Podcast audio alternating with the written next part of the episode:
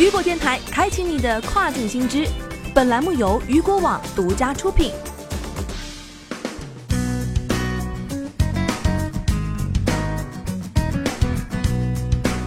Hello，大家好，欢迎大家收听这个时段的跨境风云。接下来将带您一起来关注到的是，亚马逊向印度市场投资六点三一亿美元，以应对二零一九年财年营收亏损以及市场竞争。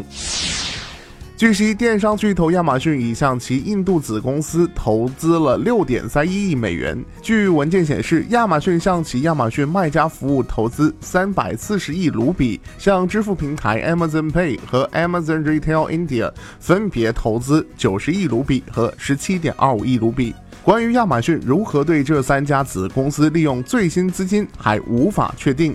亚马逊的竞争对手 Flipkart 申请了政府许可，成立了一家本地实体。该实体专注于印度的食品零售，预计 Flipkart 最初可能会在该业务上投入两百亿卢比。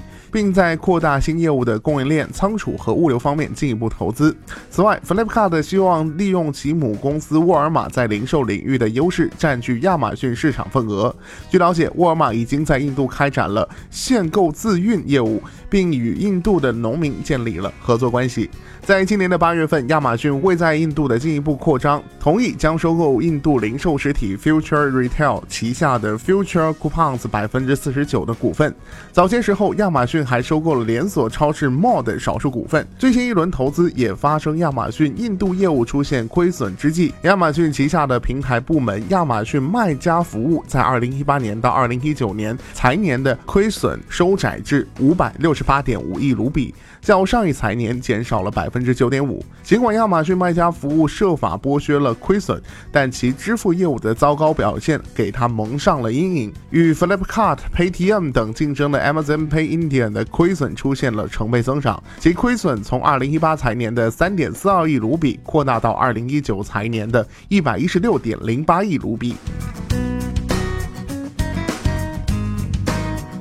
好的，聚焦大事件，解读新爆点。以上就是这个时段雨果电台为您推送到最新一期的跨境风云。想了解更多跨境电商资讯，您还可以持续关注雨果 App 推送的最新消息。